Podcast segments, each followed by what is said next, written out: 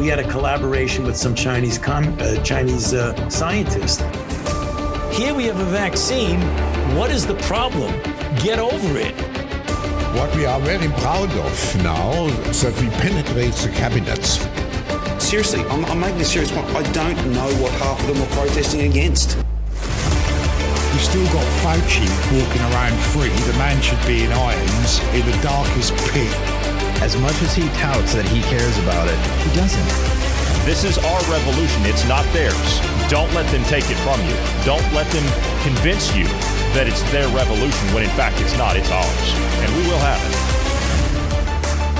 It is Friday, the 22nd day of July, the year of our Lord 2022. I'm Johnny Anderson alongside Bruce Adams. Bruce, how are you today? Healthy and alive, doing well. Um, you know, fortunately not roasting uh, today. Got nice cloud cover and it's quite nice actually. That's good. That's good. It did cool down here today a little bit as well. And of course, being as it is Friday, somewhere between iconic and psychotic, the fan favorite, Marty Foster. Marty, how are you? I'm very good. Thank you very much, Johnny. Hi, Bruce. Um, also, not roasting the British summer. The deadly heat wave lasted exactly 48 hours and we're overcast and back down into the 20s um, quite comfortably. Thank you very much. I do want to hear about the, I do want to talk about the heat wave, but we're not going to get to that just yet because I want to talk about something else first, and then we can discuss everything that's going on with the heat wave and how it's going to be the death of everything, and including you. Uh, and I was I was so concerned about your health that I actually I rang you up on the the hottest day that's ever been recorded in the UK. I rang you up and asked if you were okay because I heard that the runway had melted at one of the RAF airfields. So,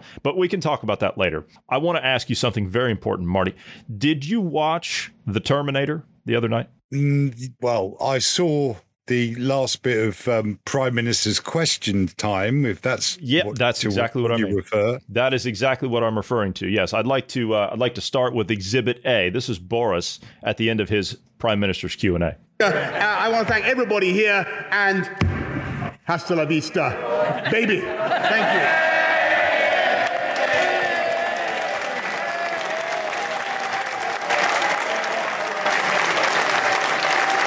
Okay, all right, all right, all right. So let me get this straight. So he pulls off an Arnold Schwarzenegger quote from the movie The Terminator, and he gets a standing ovation from a packed house at Westminster. The man's going out and going down as a disgrace in British politics, um, and he gets a standing well, ovation. He is going down as a disgrace in British politics, but actually they're all a disgrace. So in in that particular chamber, one would expect them all to applaud each other. However, Theresa May didn't take part in the ovation. She stood off to one side and wasn't clapping her hands. Um, I'm pretty sure the opposition were chuffed to bits because um, they no longer have Boris's popularity um, to worry about come the next general election. Again, it's a game. Keir Starmer the leader of the Labour Party, the leader of the opposition, couldn't even think what to say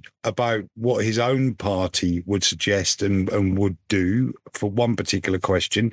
Instead, he decided to sing the praises of Penny Mordaunt, um, who is the no, no, no. Uh, she's the MP, the Conservative MP for Portsmouth North, and Bill and, Gates uh, and Bill Gates lackey, and also now out of the race. She is. Uh, um, uh, they are down to two uh, right now, as you can see. You you've got two choices here.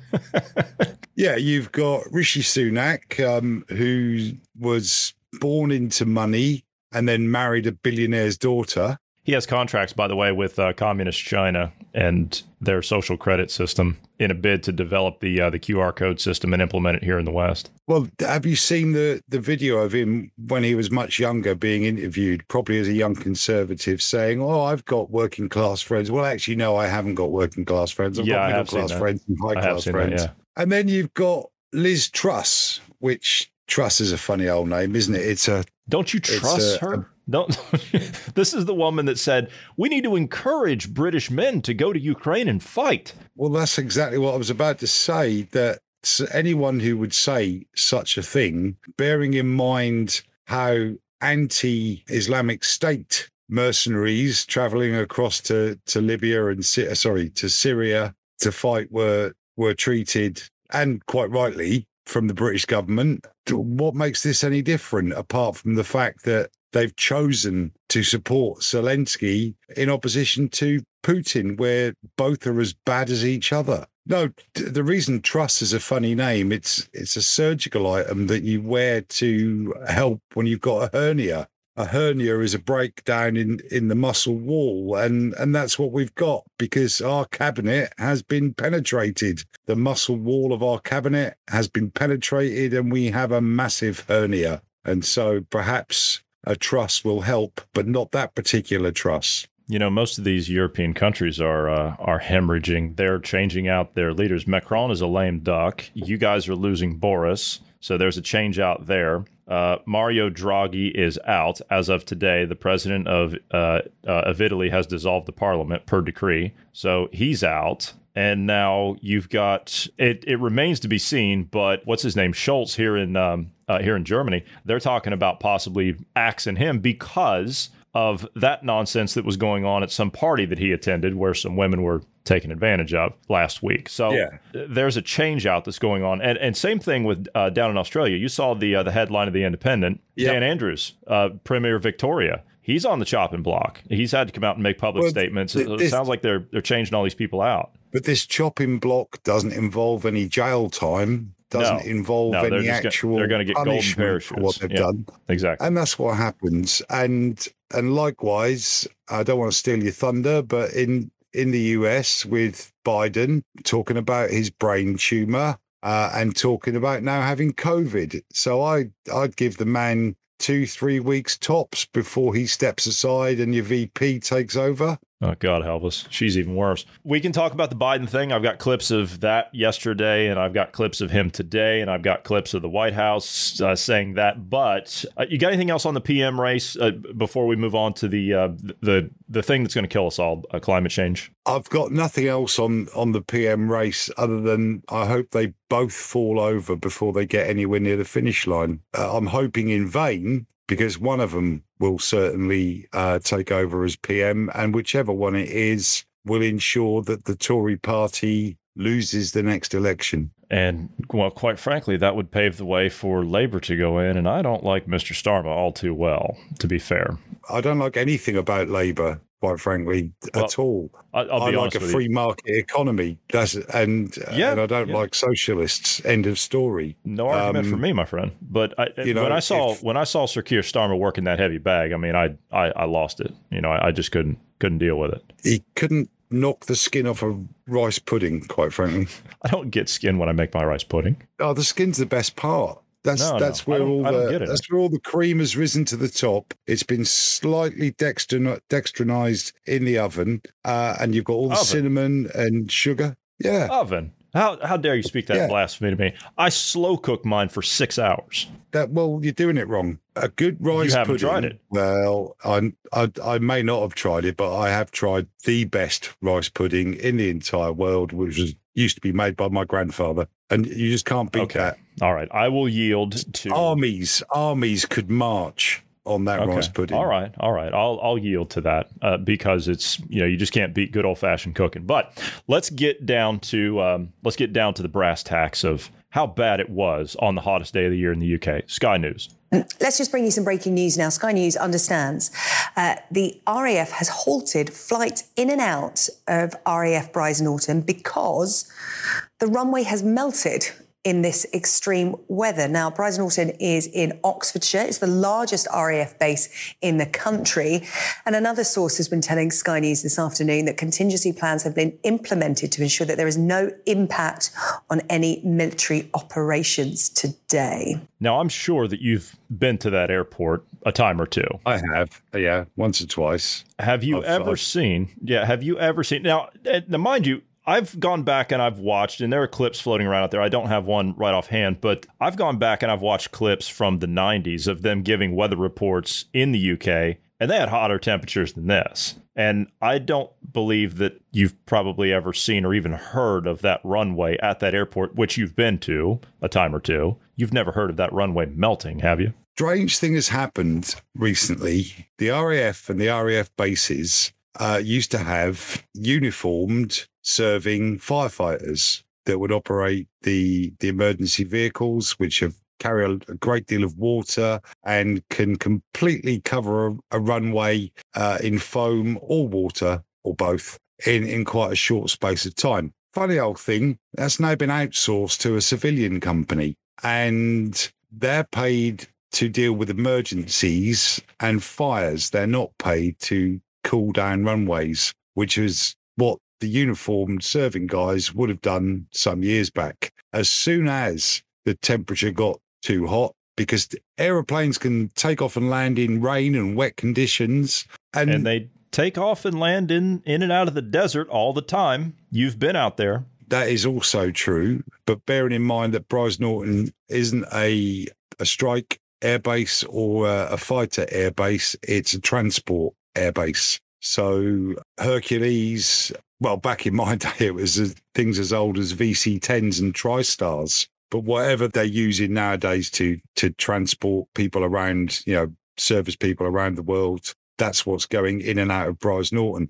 There's another airport quite nearby called Farnborough, and and that's a civilian airport, and it belongs to a defence company, and that runway didn't melt. So who knows? That it's just a a piece of newsworthy nonsense that is uh, has been put out to you know raise the fear levels and to make us question things. But there is an issue in this country. We are not geared up for extremes of of temperature hot or cold. The railways virtually stopped because they were saying that the rails were buckling because of heat expansion. So who knows? I mean, we've all become less well traveled recently because we're all working from home, or most of us are. Uh, and those that do have to travel are having a hell of a time doing so because of all these little problems that keep cropping up. It's it's just adding to the misery, and it's about time we we sorted our shizzle out basically, and and made sure our infrastructure can cope with 40, even 50 degrees. But as I said earlier, and Bruce has confirmed it at his end, the heat wave's virtually over. It was two days where where we had isolated incidences of 40 degree heat, but it's back down in the 20s now. And I can only imagine the look on these people's faces. Of course, they're going to use the same agenda to flip it the other way. Um, I can only imagine once we trend back down into uh, what's known as the grand solar minimum and we start dealing with colder temperatures all the time. I can only imagine what they're going to say then. Oh, see, see, look what we did. It worked. Look at all the money we spent. Look at all the changes we've made. It all worked. Yeah, right. But each news outlet is running their own fear porn, right? You've got the Sun papers here. Boiling point, Britain sweltering heat wave risks sparking riots and emergency services meltdown government fears. You see, the heat is going to cause riots in the UK, Marty. You see that? Uh, yeah, but 40 years ago, that would have been, phew, what a scorcher. Britons enjoy the sun at the beach. Yes, um, that's right. That is right. Yeah. But that's not the narrative. That's not what we're being fed. We're being fed this fear porn, as you put it, which is a great term, sums it up exactly. And then, of course, you've got uh, other outlets such as the Telegraph, the uh, headline you see here. And you and I spoke on the phone about this the other day, and I'd like for you yeah, to talk about this. This, this is so the byline of the headline of, of the news piece is your blood thickens and then clots. What extreme heat can do to your body. No, that's what dehydration can do to your body. If you hydrate, that doesn't happen. What actually happens is your blood thins um, if you hydrate correctly. I spent 10 years living in, for quite long periods of the year, 40 to 50 degree heat uh, in the Middle East. And when I came back to the UK, my blood had thinned. Whereas I used to be into really cold water, wild swimming. I could jump into any temperature uh, of water. In fact, when I was a boy, if we were at the, the beach, um, we were going swimming. Didn't matter if it was the middle of July or the middle of January, we were going swimming. End of story. And so I could cope with that. But when I came back from the Middle East after spending so long uh, out there, my blood had thinned, and and I can't cope with the cold quite as well as I, I used to be able to. I want to thank you for clearing that up because I can't tell you how many times I've seen cases where people's blood thickens and then clots when extreme heat happens. I can't tell you how many times I've seen headlines of that. Well, of course, years. we've got our own beliefs, although we can't 100% prove them as yet that blood clots are a direct side effect of the snake oil. But I think Bruce has something to say. I do. Um, there's been a paper that's come out from the German government, and they've shown that of vaccinations, the people that have been vaccinated, one in 5,000 have severe adverse effects. No, see, they One in revised that statement. No, they revised that statement yesterday. They, they made an official revision to that. They said one in 5,000 vaccines administered, not 5,000 people. Okay, vaccines administered. Either way, um, It's the same thing. that's still It's the same thing. same effectively. I mean, uh, okay, now you're reducing the number of people that it's affecting. Now it's everybody that's gone in and got jabbed and gotten boosted. You, Yeah. you, your chances of having an adverse effect uh, is skyrocketed. The, the caveat if- I want to throw in here, real quick this data is like our VAERS data. It's only about four to 5% of the actual cases. Obviously, we're talking on the, the heat wave at the moment, uh, but it looks like we're going to segue We're, into. we're drifting, but I don't want to get there yet. But go ahead, Okay. I, I've got one clip from the United Nations that we have to get to. Well, I want to talk about the TV propaganda I watched last night. So if you Yeah, want sure, to do that, ahead. Well, I tell you what, hold first? that. Yeah, we'll, we we will go straight to that after this. But the only reason I have to play this is because this individual that cares so much about the climate, this guy, he's done so much work and so so much. He's given so much of his own time, his own money. He's willing to get on his own private jet that costs about 125,000 pounds to fly him and his missus and his entourage to New York and to take the long caravan with the limousines, you know, the armored limousines and the bulletproof cars and the vans and everything else, and to go to the United Nations and to speak at the General Assembly about what he's so passionate about and what humanity is experiencing because of climate change. And that's Prince Harry. Let's hear what he has to say. How many of us feel battered, helpless in the face of the seemingly endless stream of disasters and devastation? I understand. This has been a painful year in a painful decade. We're living through a pandemic that continues to ravage communities in every corner of the globe. Climate change wreaking havoc on our planet, with the most vulnerable suffering most of all. The few weaponizing lies and disinformation at the expense of the many. And from the horrific war in Ukraine to the rolling back of constitutional rights here in the United States, we are witnessing a global assault on democracy and freedom. Does that all sound like reprojection to you? Because it does to me. look, there's a there's a TV comedy. You can probably get it on Netflix. Other streaming services are available called The Windsors. If you watch The Windsors, you will see what uh, at least the entertainment world thinks of Prince Harry. He was greatly respected for his service in Afghanistan, and he's a brave enough lad, and he was very laddish um, before he married, but he wasn't the sharpest tool in the shed. You know, he was um, a sandwich short of a picnic in in terms of intelligence, shall we say? And that speech was written for him, and he's being worked by the elite. He's bought in into that whole organization. His father, if indeed,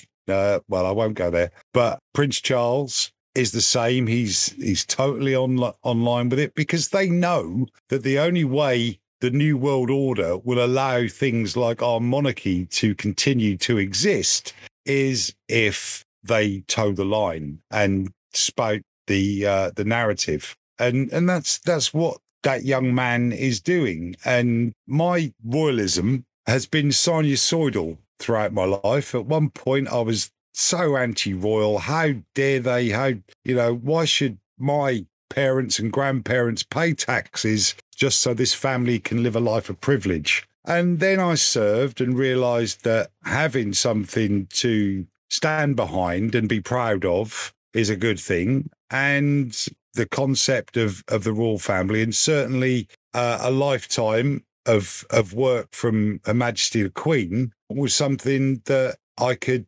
appreciate and be loyal to. But bless her, she's not going to live forever. And then you've got the tree hugger Charles is going to take over. You've got his brainwashed, groomed sons speaking the party line and and spouting the the the narrative given directly to them from Davos. And when I heard Charles say build back better, I was gutted, absolutely gutted, because I knew at that very instant that it's all a lie or will soon all become a lie once Queen Elizabeth II is no longer our monarch. And for that, and I'm not trying to be funny here uh, because I'm not I'm not a fan of uh, of your royals, but and I I do mean this with all sincerity. I do feel sorry for you uh, in that sense because it's part of your culture. You know that's that's part of your traditional thing. There is is to appreciate the royal family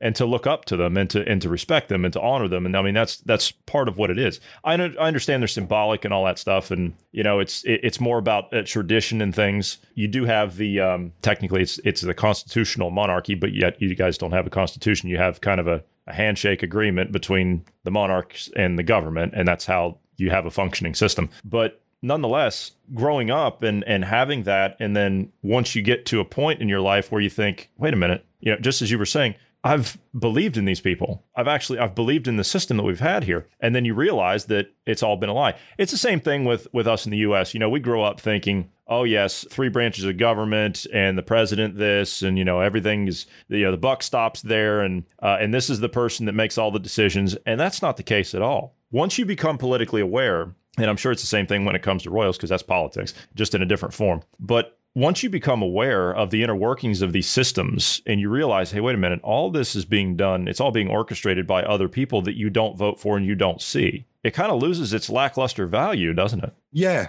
uh, it, it does. You know, as a as a military man, I was in a regiment that has a royal title. I was in a navy that is the Royal Navy. So my old regiment was the Royal Anglian Regiment. Didn't Charles serve? And, Charles was Navy, wasn't he? Uh, Charles was Navy, yes, and so was his his brother that doesn't sweat.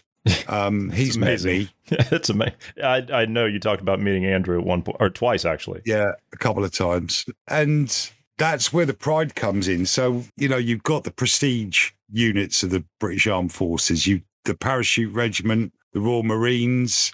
They call everybody else crap hats yeah. So I was a crap hat, but my crap hat had royal in the title. And you could get behind that because it means that your colonel in chief is going to be one of the royals. And that's how they that's how they do things. So from time to time you'll see Charles in an army uniform, an RAF uniform, or a navy uniform. Likewise, William but no longer Harry. So so they they, they swap the uniforms depending on the occasion, and, and it it gave your average serviceman something to believe in, something to get behind. But you know, like I said, it's been a sinusoidal thing, peaks and troughs. And it started as a trough, it rose to a peak, and it's all the way back down to a trough again at the moment. And I, I, I can't see the monarchy actually surviving this. Once everyone is fully aware of the truth, and they realise that Charles is a sellout.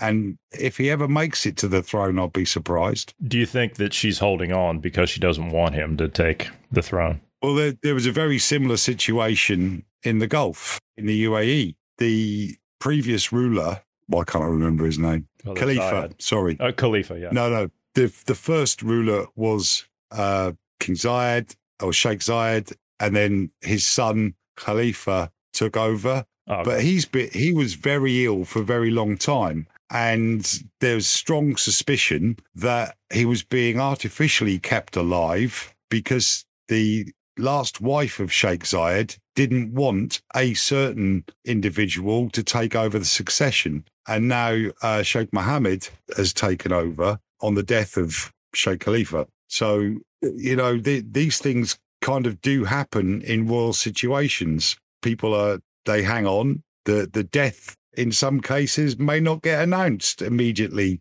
It might just have to wait a little bit until the time is right. Yeah, some people are speculating, and I don't know this. I'm just saying it, you know, from several different things that I've heard. Some people are speculating that Mohammed bin Salman has already taken over in Saudi Arabia. Yeah, certainly his, in his Saudi. He, yeah, he yeah he's made lots of changes he's he's um his attempts to liberalize a little bit more you know allowing women to drive that's a big um, step for them That's a big. Well, I, I, remember having conversations about that with a couple of locals that were effectively my boss. I was asked what what I thought about it, and I I didn't overly express an opinion because overly expressing opinion in in countries where you have a dictatorship, albeit benign, is not a good idea. Yeah, and also cinemas, cinemas and theatres are opening and you've got so many beautiful big buildings out there and uh, a guaranteed weather system that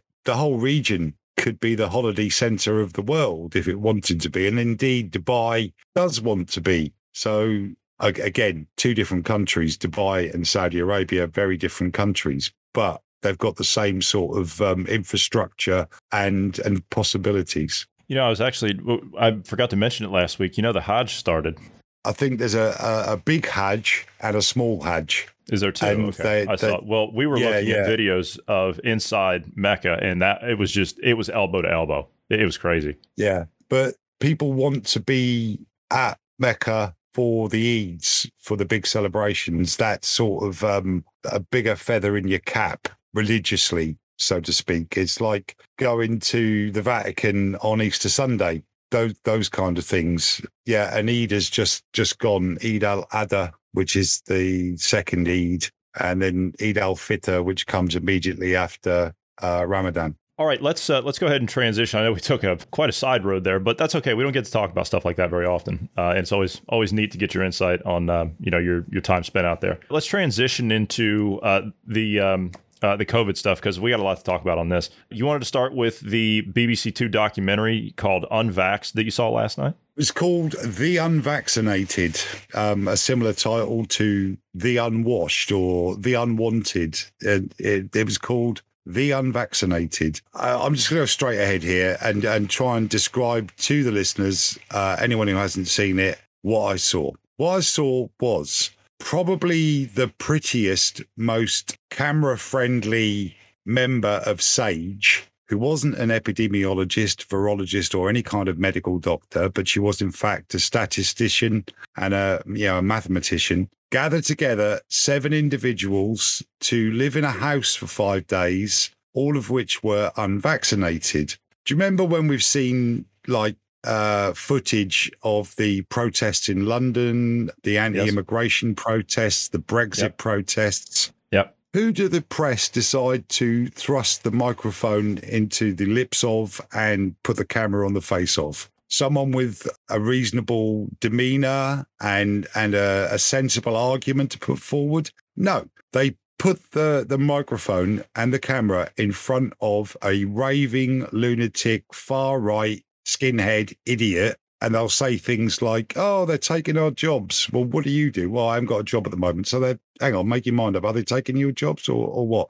But they tell you uh, everybody uh, there is you the, know is representing the same exact thing. Yeah, and and what they do is they defeat the arguments by only showing the idiots, basically. The and, trucker protest. a good example of this, I'm sorry to interject, but a good example of this the trucker protest in Canada. They stuck one idiot out there with a Nazi flag, and there just happened to be a photographer standing right next to him to take the photo. And it turned out that that photographer that took the photo of the guy holding the, uh, the the swastika flag, you know, wearing the balaclava, the full face balaclava. The photographer was Justin Trudeau's personal professional photographer. Oh right, so so he's in the right place at the right time. Just and, happened to be uh, there. Yeah, I dare say the the swastika waving Nazi got paid to be there. Uh-huh. But that's and this just, is and this is what he used in just, uh, Parliament uh, my, to denounce his opposition. Yeah, yeah, that's what he, he no, used that example to denounce his opposition in Parliament. Well, he he is the lowest of the low, quite frankly. Is, but yeah. but anyway, uh, sorry, go ahead.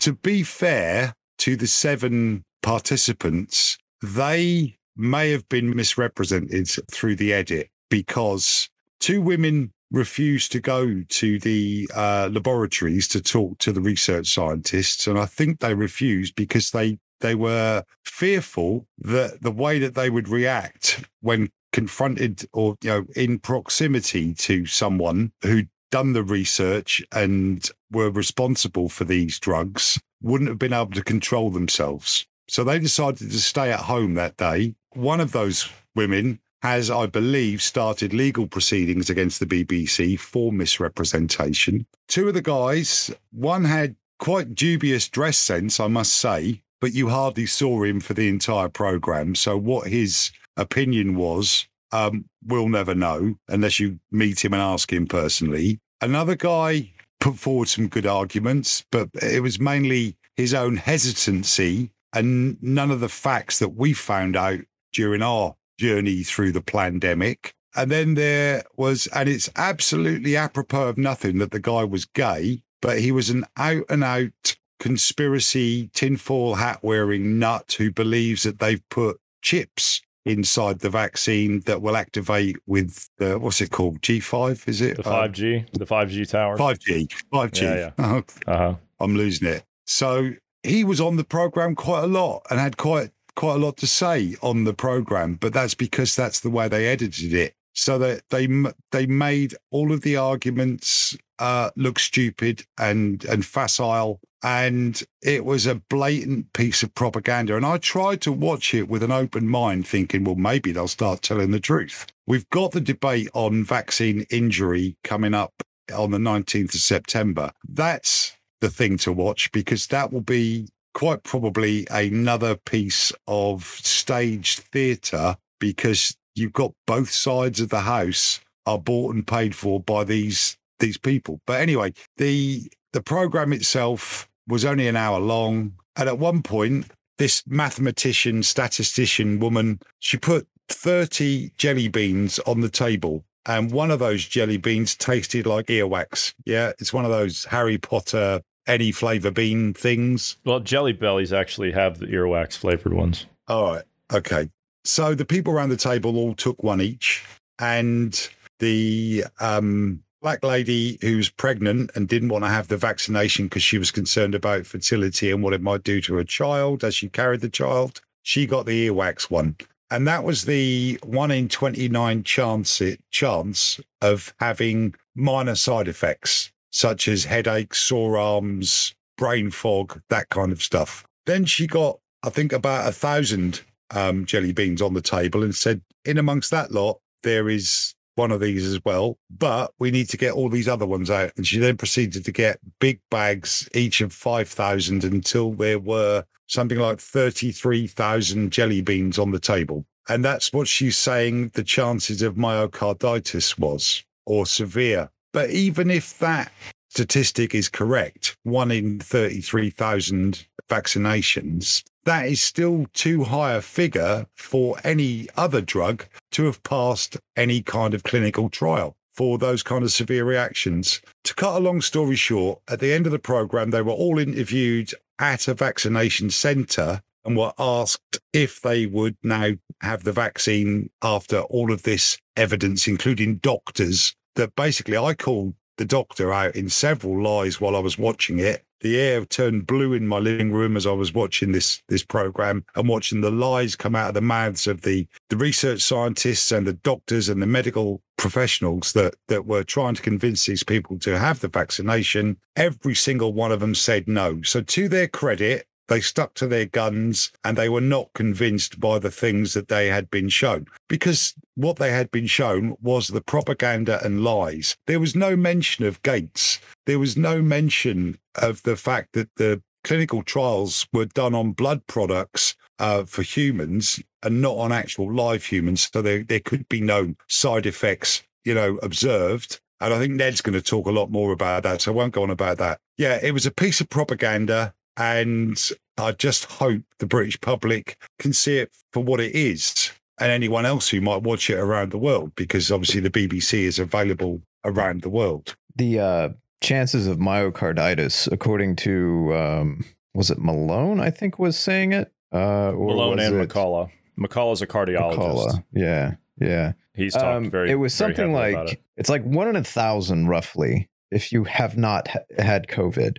It might have been a little higher than that. It might have been closer to 3,000. Uh, but I do remember if you've had COVID and then you get vaccinated, it's one in 800. So that- and we've said all along that what they were saying on the program was that, you know, just catching COVID can give you myocarditis. But what I believe, is that the vaccine is the virus. There was no mention about the question of Fauci over the gain of function research. There was no mention of Wuhan whatsoever. No mention of splicing on uh, the HIV protein spike onto SARS 2 to make COVID. All of these things there's a paper trail for and, and can be proven and are being discussed in your Senate on a regular basis. However, that news isn't reaching the great British public because the BBC It's not reaching any are as complicit. No, It's not reaching Uh, any public. The only chance, the So, only chance that are they your have Senate, is are if your Senate like us are- hearings not televised. they are. They are, but not exactly. It's on C-SPAN, but if it's not on a major news media, it doesn't really make it through the, uh, through the rounds. People post it on like Twitter and Facebook from C-SPAN. The problem is Facebook and Twitter are notorious about shadow banning and banning those uh, th- they'll that content. Yeah. Well, the the tinfoil hat wearing guy on the program last night has been banned from Twitter, banned from Facebook several times for posting stuff, and and this is why I was so adamant about stuff from David Icke, who speaks the truth. But then fluffs it all up with mysticism about lizard people and all this kind of crap, which completely dilutes the message. It's like, here's the truth, but I'm going to tell you something else now that's going to make you completely disbelieve what I've just told you. There's a program in the UK, um, a comedy show. It's a panel show called Would I Lie to You? And celebrities read out facts about themselves, some of which are true, some of which are lies. And then the other team gets to question that individual. And if you want your team to win, if it's the truth, you've got to convince them you've, you're lying by blushing and farting and, and fluffing your lines and not knowing specific answers to the questions or pretending not to know specific answers to the questions you're being asked. If you want to cover up the truth, fit a lie in it as well. Excuse my language, but the old way to get a lie across is normally the shit sandwich. Two bits of truth with the lie in the middle. In this case, it's the truth wrapped around the shit. There we have it. It's more propaganda. It was a waste of license payers' money. Yeah, I can I, I can imagine. But no, to, to your earlier point, no public is getting that information apart from, and obviously we're just you know a small cog in this wheel here, but um, you know people like us and and a lot of the other podcasters. That's why a lot of people, a lot of thinking people, are turning to podcasting. This is why they want to shut it down. I mean, right now, Yeah. for anybody that listens to us on Spotify, we're flagged. So anytime we talk about COVID on any of our of our podcasts, we're flagged by Spotify saying, "Okay, they're talking about COVID. You need to click here to learn about credible sources of COVID." And it takes you to all of the people that we're sitting here calling out, showing the lies and the hypocrisy. It takes you to CNN. It takes you to the New York Times. It takes you to the BBC. It takes you to all these was- places that are putting was, out this um, crap. There was one visit to a fact checking organization, a UK fact checking organization. Uh, it's mainstream And- media is what it is. Yeah. they had they had one example uh, of of a someone having makeup put on them in supposedly in Ukraine. And then it, it comes back with shock horror. Actually, this was a movie set. Yeah, we know. But those movie set photos and, and footage are being used to promote the war. So that was put forward as, as an answer. Then the statistician woman, very attractive, redhead, quite pale skinned. She'd have burnt to a crisp the last couple of days.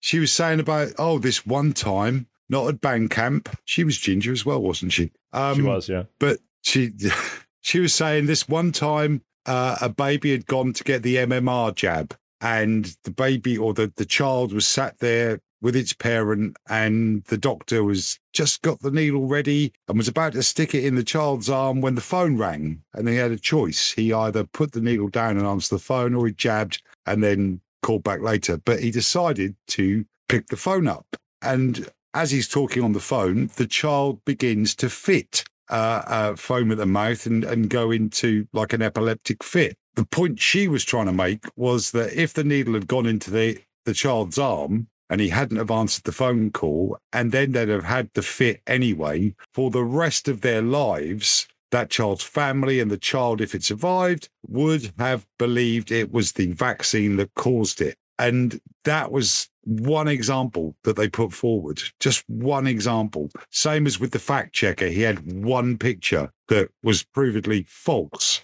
It was pathetic. But the way in which they dismissed the arguments was either not show them being put forward by the participants because the, the edit is in their control, or by just discrediting what the people had to say by the fact of who they were and their character. That's what we've got to expect more and more of. Yeah, I agree with you. I agree with you. Um, I've got a clip here of uh, Dr. Peter McCullough that I would like to play regarding these vaccines and what these companies are now facing and what the reaction of the population is at this point, at this point where we are now. And again, they're talking about more restrictions. We're going to move into that here in just a moment. People who take the vaccines and get COVID and take more vaccines, or people who take vaccines and they actually get serious side effects and they take more vaccines. You can tell that they're not thinking correctly. That actually could be a third of the country. So, but with with one third, over one third dug in now, saying, listen, it's not happening the vaccine program is essentially over with right now. A third of the country is saying it's not happening. And there's no level of threat that matters. People, people have already lost their job, Paul. They've they're already fed up with this. There, there are vaccine uh, rallies uh, because of so many people in the working age uh, range dying. There are so many jobs open. People could just change jobs. So, well, I'm going to lose my job. I'm going to take a vaccine. Fine, find a find a better job. Same thing with kids in school; they can transfer to other schools. So you're going to see market forces gravitate. So many companies have dropped the vaccine mandates, Paul, because you know the bottom line is people don't want them. I don't know anybody who wants a vaccine. You know, people are holding freedom rallies. You and I have spoken at freedom rallies. People actually want data on COVID-19. They actually they want to cheer for health freedom. There's no vaccine rallies going on. There's no vaccine gala events. No one's celebrating these things. It's a really yeah. dark, horrible time. And recently, Stefan Bancel, CEO of Moderna, was chagrined. He told the viewers millions of doses are now going to be wasted because no one wants the vaccines. Pfizer and Moderna together. Yes. Uh, so the bottom line, it's all going for waste, uh, you know, at this point in time anyway. It doesn't matter if they approved it for children or not. And he's absolutely right. Anybody that wants one has the ability to go out and get one. You don't need to be pushing anymore. There's an open revolt that's happening here now, and I, I was actually I was I was uh, paying attention to it the other day. Do you know, Bruce? They're pushing five here now. They're pushing five, five, four, and five. They're they're pushing four and five, and like the health minister, you know, the crazy one that, you know, at the protest, he's out as like the Grim Reaper that everybody's making fun of. He's pushing four and five on the German population. And even the doctors that were for the first three said, we're not doing any more of these things. You're crazy. You people are crazy. So even their even their medical establishment people are now turning against them. The figures given out on, on last night's propaganda were that in the UK, and I believe we're just under 70 million people, that only 4 million were not uh, have not been vaccinated at all. And I, I actually think that's a lie. I think far more people have not been vaccinated. But it's they they want to play a minority group. That's what they need to do here. They need to they need to get everybody in a position where it, psychologically they need to target a minority group. So this is why they're trying to create that supermajority in every other area to try and say, "Oh, look, you see these 4 million people, these 5 million people, 10 million people, whatever. These are the ones, these right-wing extremists over here, these conspiracy theorists, these are the ones that are holding everybody back. They're the ones that are preventing everything from going back to normal. You see, these people are the problem." And I agree with you. I think those numbers are a lie. I think they're a lie, just like everything else that these people, what, we're suddenly going to believe them that there's 4 million, 5 million, 10 million in the US, 30 million people that haven't been vaccinated? I think it's a lot higher than that. I think they're doing the same with that data. And I've said this many times before. I think they're doing the same with that data as they're doing with all the other data. They're literally flipping it. So, uh, real quick. how is Germany legally how how are they legally allowed to continue pushing for more vaccinations when their own government has said one in 5000 or or even higher uh, that that number's even even well higher the insurance company chances here, higher the largest numbers, insurance company but, that we talked about said that 4% of the german population is now permanently disabled according to yeah. their own numbers from their claims so how is it that they're still pushing for these vaccinations when if you have one severe case in a hundred thousand, the vaccine is done. Like it, the, the the ones that we've talked about before, they've uh, uh, there was one that was done for nine hundred thousand doses were administered. Nine had adverse effects. It was taken off the market. It, one in one hundred thousand, and and it, the government is saying one in five thousand. That is a huge difference there. We're we're Yeah. talking. The, the, thing is, is adverse effects. that also means dead. That does not just mean, uh, you know, they they had some kind of uh, illness and now they're over it. The, the thing about myocarditis, the ones that get it from the vaccination, according to uh, Malone, I believe it was, said that 25% of those cases are permanent. They are now permanently maimed. Uh, whereas, you know, most of them recover, but it's over a long period of time. How are we still pushing this? How is this still legal? Has it got anything to do with the status between Germany and the EU? Are they EU edicts that are coming out to No. to force Well, mandates? that could be behind the scenes. That that could be something behind the scenes that we're not privy to or that we haven't seen yet. Uh, it's a nice shirt, by the way, Bruce. I just noticed that. Thank you, Marty. I'm sure you Oh. appreciate the shirt too. Yeah. Well, it's very nice of you, Rebel, to put a target right over. yeah.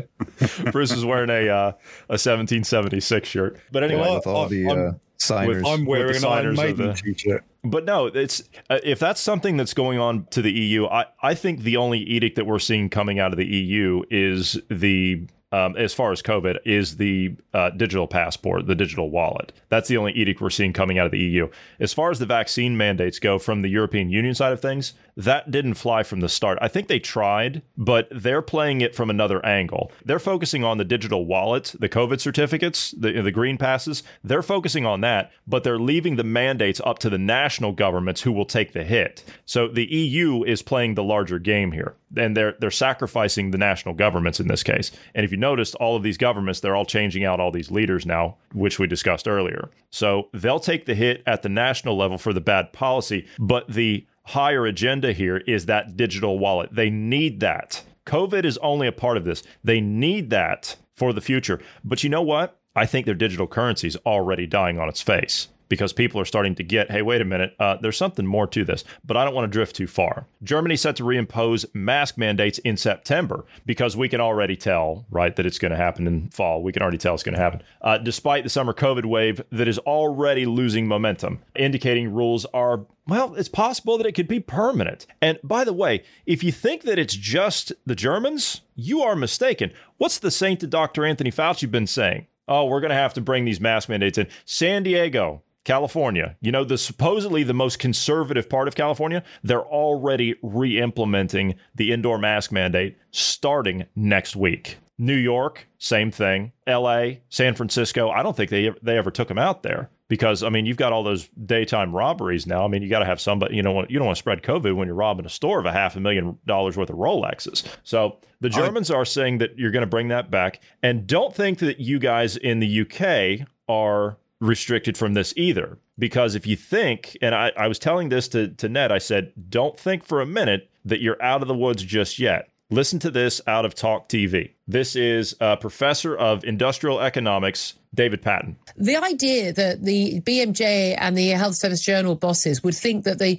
the data we've got currently on COVID would justify bringing back in, or ever having brought in, the, the sort of COVID measures and restrictions we've seen in our lives defies belief, doesn't it? They simply can't be looking at the same data you and I are looking at. Well, yeah, you- you're, you're right. Um, we've seen that although we have had a big increase in infections over the past month or two, they're now declining. So admissions to hospitals um, related to COVID peaked around about the 10th of July, about 10 days ago, and are now slowly going down. We know that there's still about 14,000 patients in hospital who have uh, tested positive for COVID, but the, the majority of those are not there primarily for COVID. But it was interesting to me that the editorial came out yesterday. Yesterday is the anniversary of so-called Freedom Day, 19th of July the previous year, when the government decided to take a change in tack and say we're no longer going to rely on restrictions. We're going to move back generally to more advice and guidance. And I think at the time, many people in the health area and in, and in politics were very upset by that. Yeah. In fact, over the past year, we've seen something of a campaign continuously. Yeah. Oh, I'm going to say we had predictions from Independent Sage, many on Sage, saying this was a disaster of the government. It was wrong. They, they called it immoral. They called it reckless. They said we're going to see a huge number of deaths. I mean, there have been deaths, but there would have been either way, wouldn't there? Whenever you come out, unless you stay in restrictions forever, you're going to see that happen. Uh, that's exactly right. Now, to, to, be fair, Alastair McLellan, who was uh, one of the co-authors of the editorial, he acknowledges that admissions are going down. So they're not calling for restrictions because they don't understand the data. I think in a way it's more worrying than that. the tone of the editorial is really saying that actually since that past year, we've had ups and downs of uh, COVID, of course, irrespective of any restrictions that have been in place.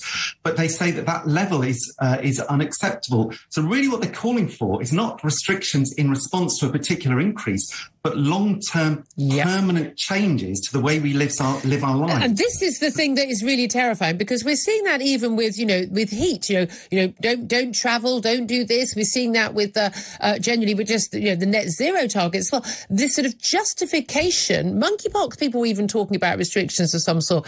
This, this immediate jump to the solution to this problem is to restrict people's lives. And it's the same across the board. You've got Biden who is saying he's going to take military action on climate change in the coming weeks. And he's going to do it at the executive level because Congress refuses to act. So it's going to give the office, not him specifically per se, because I, I think he's he's on the verge of being 25th out of there, my in my opinion. But the office of of the presidency itself is going to be turned into an official dictatorship under this because they'll classify anything as a Uh, as a climate emergency. Macron in France is already telling people in France we're going to have to turn off the street lights at night now, which is exactly what they're doing in Cuba right now by the way because they can't keep the lights on down there because most of their energy comes from Venezuela. Venezuela they can't keep the lights on. Sri Lanka total collapse over there. They can't keep the lights on there. People are shopping in the dark. Bruce and I were watching videos on it last night or, or night before last. We weren't here yesterday. But you see, this is a permanent change that they're looking to bring into all of these countries. COVID was just meant to get you in the door with it. Yeah, it's a it's a gateway disaster, isn't it? And uh, they'll get us on to harder and stronger disasters uh, as, as, we go. What's happened with monkeypox? I haven't heard a damn thing about it. All I know is it's been um, uh, it's been a campaign to get um, me- they're targeting specifically members of the LGBT community with it. Yeah. Um, and after the um, after Pride Month, now they're all standing out in front of vaccine clinics in places like New York and LA and stuff like that, and they're they're booking vaccine appointments for that. And do you know amongst the LGBTQ community, there are some very intelligent free thinkers. They by the very nature of the of the oppression that they have been under from society for quite long periods of time and you know tolerance is is increasing they've got more reason to mistrust governments than than most i would say. So maybe that's entirely what it was. It, it was another disaster to get a part of society to roll their sleeves up. Yeah this um the monkeypox uh, specifically they're looking at pretty close to 2 million uh, doses here in the United States that the, that have already been purchased. Um, they have not been delivered yet, but they, they've been purchased. You know, chickenpox, smallpox, monkeypox, they all they're all basically the same genus of virus, and we no longer vaccinate against chickenpox in the UK because is it chickenpox or is it smallpox? No, chickenpox. Chickenpox. Uh, you okay. used to be able to get chicken pox vaccinations. I always thought. I mean, but, you know, best thing to do with that was just, like when we were kids. Best thing to do with that is just get it when you're young. You'd, you'd have a chicken pox party. Yeah, as soon as exactly. a kid on the estate exactly. had you all go yep. around the house, have a party, make sure you all got it, yep. scratch like hell for a couple of days when the spots Take came out, baths, and move on. Yeah. yeah and we built up a herd immunity. Now, we've discussed at length about how mRNA vaccines actually degrade your immune system. And so the re-emergence of these pox related viruses is no surprise. But here in the UK, if you want to go uh, and, and get vaccinated for chickenpox, if you want your child vaccinated, I think it's something like 134 pounds a shot, something like that. Wow. That's quite expensive. But most people Um, don't bother because we haven't needed to, because our immune system and our herd immunity has been a as good a protector against chickenpox as, as anything else. I mean, the fact that your system eventually fights off that infection means that your system is working. If you get it and you ha- and you're immunocompromised, then it can be as serious as smallpox or monkeypox. And in I've later got- life, it turns into shingles, which is Yeah, shingles. absolutely excruciating. Yeah, it's terrible. I've, I've known people of, of higher age groups that have gotten the shingles, and they say you don't want that. Uh, but we have shingles vaccines now, apparently. But I actually know somebody that was senior citizen that was in the U.S. that was actually injured by one of those, uh, and they basically got to a point where they could never walk again after that. But that's another story. I don't want to get into it. This is a Uh, real quick. Yeah, go ahead. on that, I actually know someone close uh, to the family that had an adverse effect, and they were unable to walk for about a week. Uh huh. Yeah, okay. This is a new study that's out. By the way, this is uh, this has been reviewed by uh, three different PhD holders, or t- excuse me, two two PhD holders and one MD. Protection of SARS-CoV-2 natural infection against reinfection with Omicron BA4 or BA5 subvariants. And it says the effectiveness of previous SARS-CoV-2 infection in preventing reinfection with the Omicron BA4 BA5 subvariants using the S gene, which is a target failure infection diagnosed between May 7th and July 4th of this year. All SARS-CoV-2 infections diagnosed between June 8th and June 22, or excuse me, June 8th and July 4th of this year when BA4 and BA5 were the dominant incidents. Basically, to sum this up, what they're saying in this is at the highest end of this, at the highest end of this, you're looking at a 92.6% immunity protection against reinfection uh, when it comes to if you've been exposed to Omicron. Uh, and at the low end, you're looking at 79.7. So that's the lowest level you're going to get.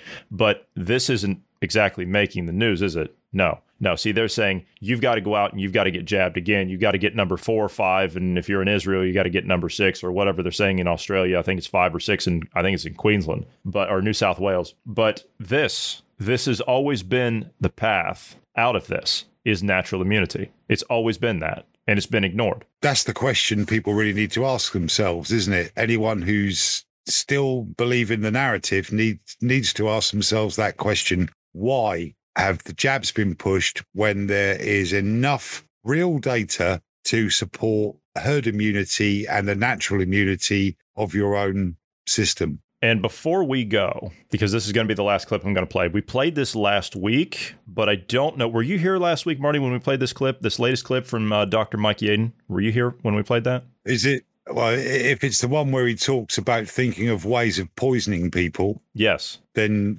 I've seen the clip, but I don't know if I was here when you played it. All right. Well, I tell you what, just for good measure, we're going to play it again. If this doesn't wake people up at this point, I mean, we're talking about natural immunity in the latest data and these uh, these jabs because they're going to push it again. They're resetting. You know what they're saying now in the Western world. They're going to reset. They're going to bring back all the restrictions, all the lockdowns, all the face masks, and everything else. So you know they're going to push another jab campaign come this fall and winter. But as Dr. Malone said, they've got new triple trivalent vaccines that they're going to be rolling out that will not be clinically tested and that will not go through any kind of trials. They're just going to roll them straight out, which is what Doc Yeadon explains here. I remember once I worked out that something seriously off was going on in 2020, um, and I, I thought, and I heard a discussion, I overheard a discussion somewhere uh, between uh, FDA, a European Medicines Agency, and the Japanese Medicines Agency. Those three had had an initial informal conversation, and they said this: they said we could anticipate, we anticipate in the future there might be a need to make amended, adjusted uh, variant COVID 19 vaccines. And if the drug companies should do that, the position we anticipate taking is to say that, be- that because those amended vaccines are so similar to the first generation vaccines from each company, we won't expect them to do you know, new clinical trials or indeed any clinical trials. And so when I heard that, I'm afraid my conclusion was so that's why they've used genetic vaccines that have never been used before. It's because they've got an intended purpose for them. And I'm afraid I'll just talk in the camera.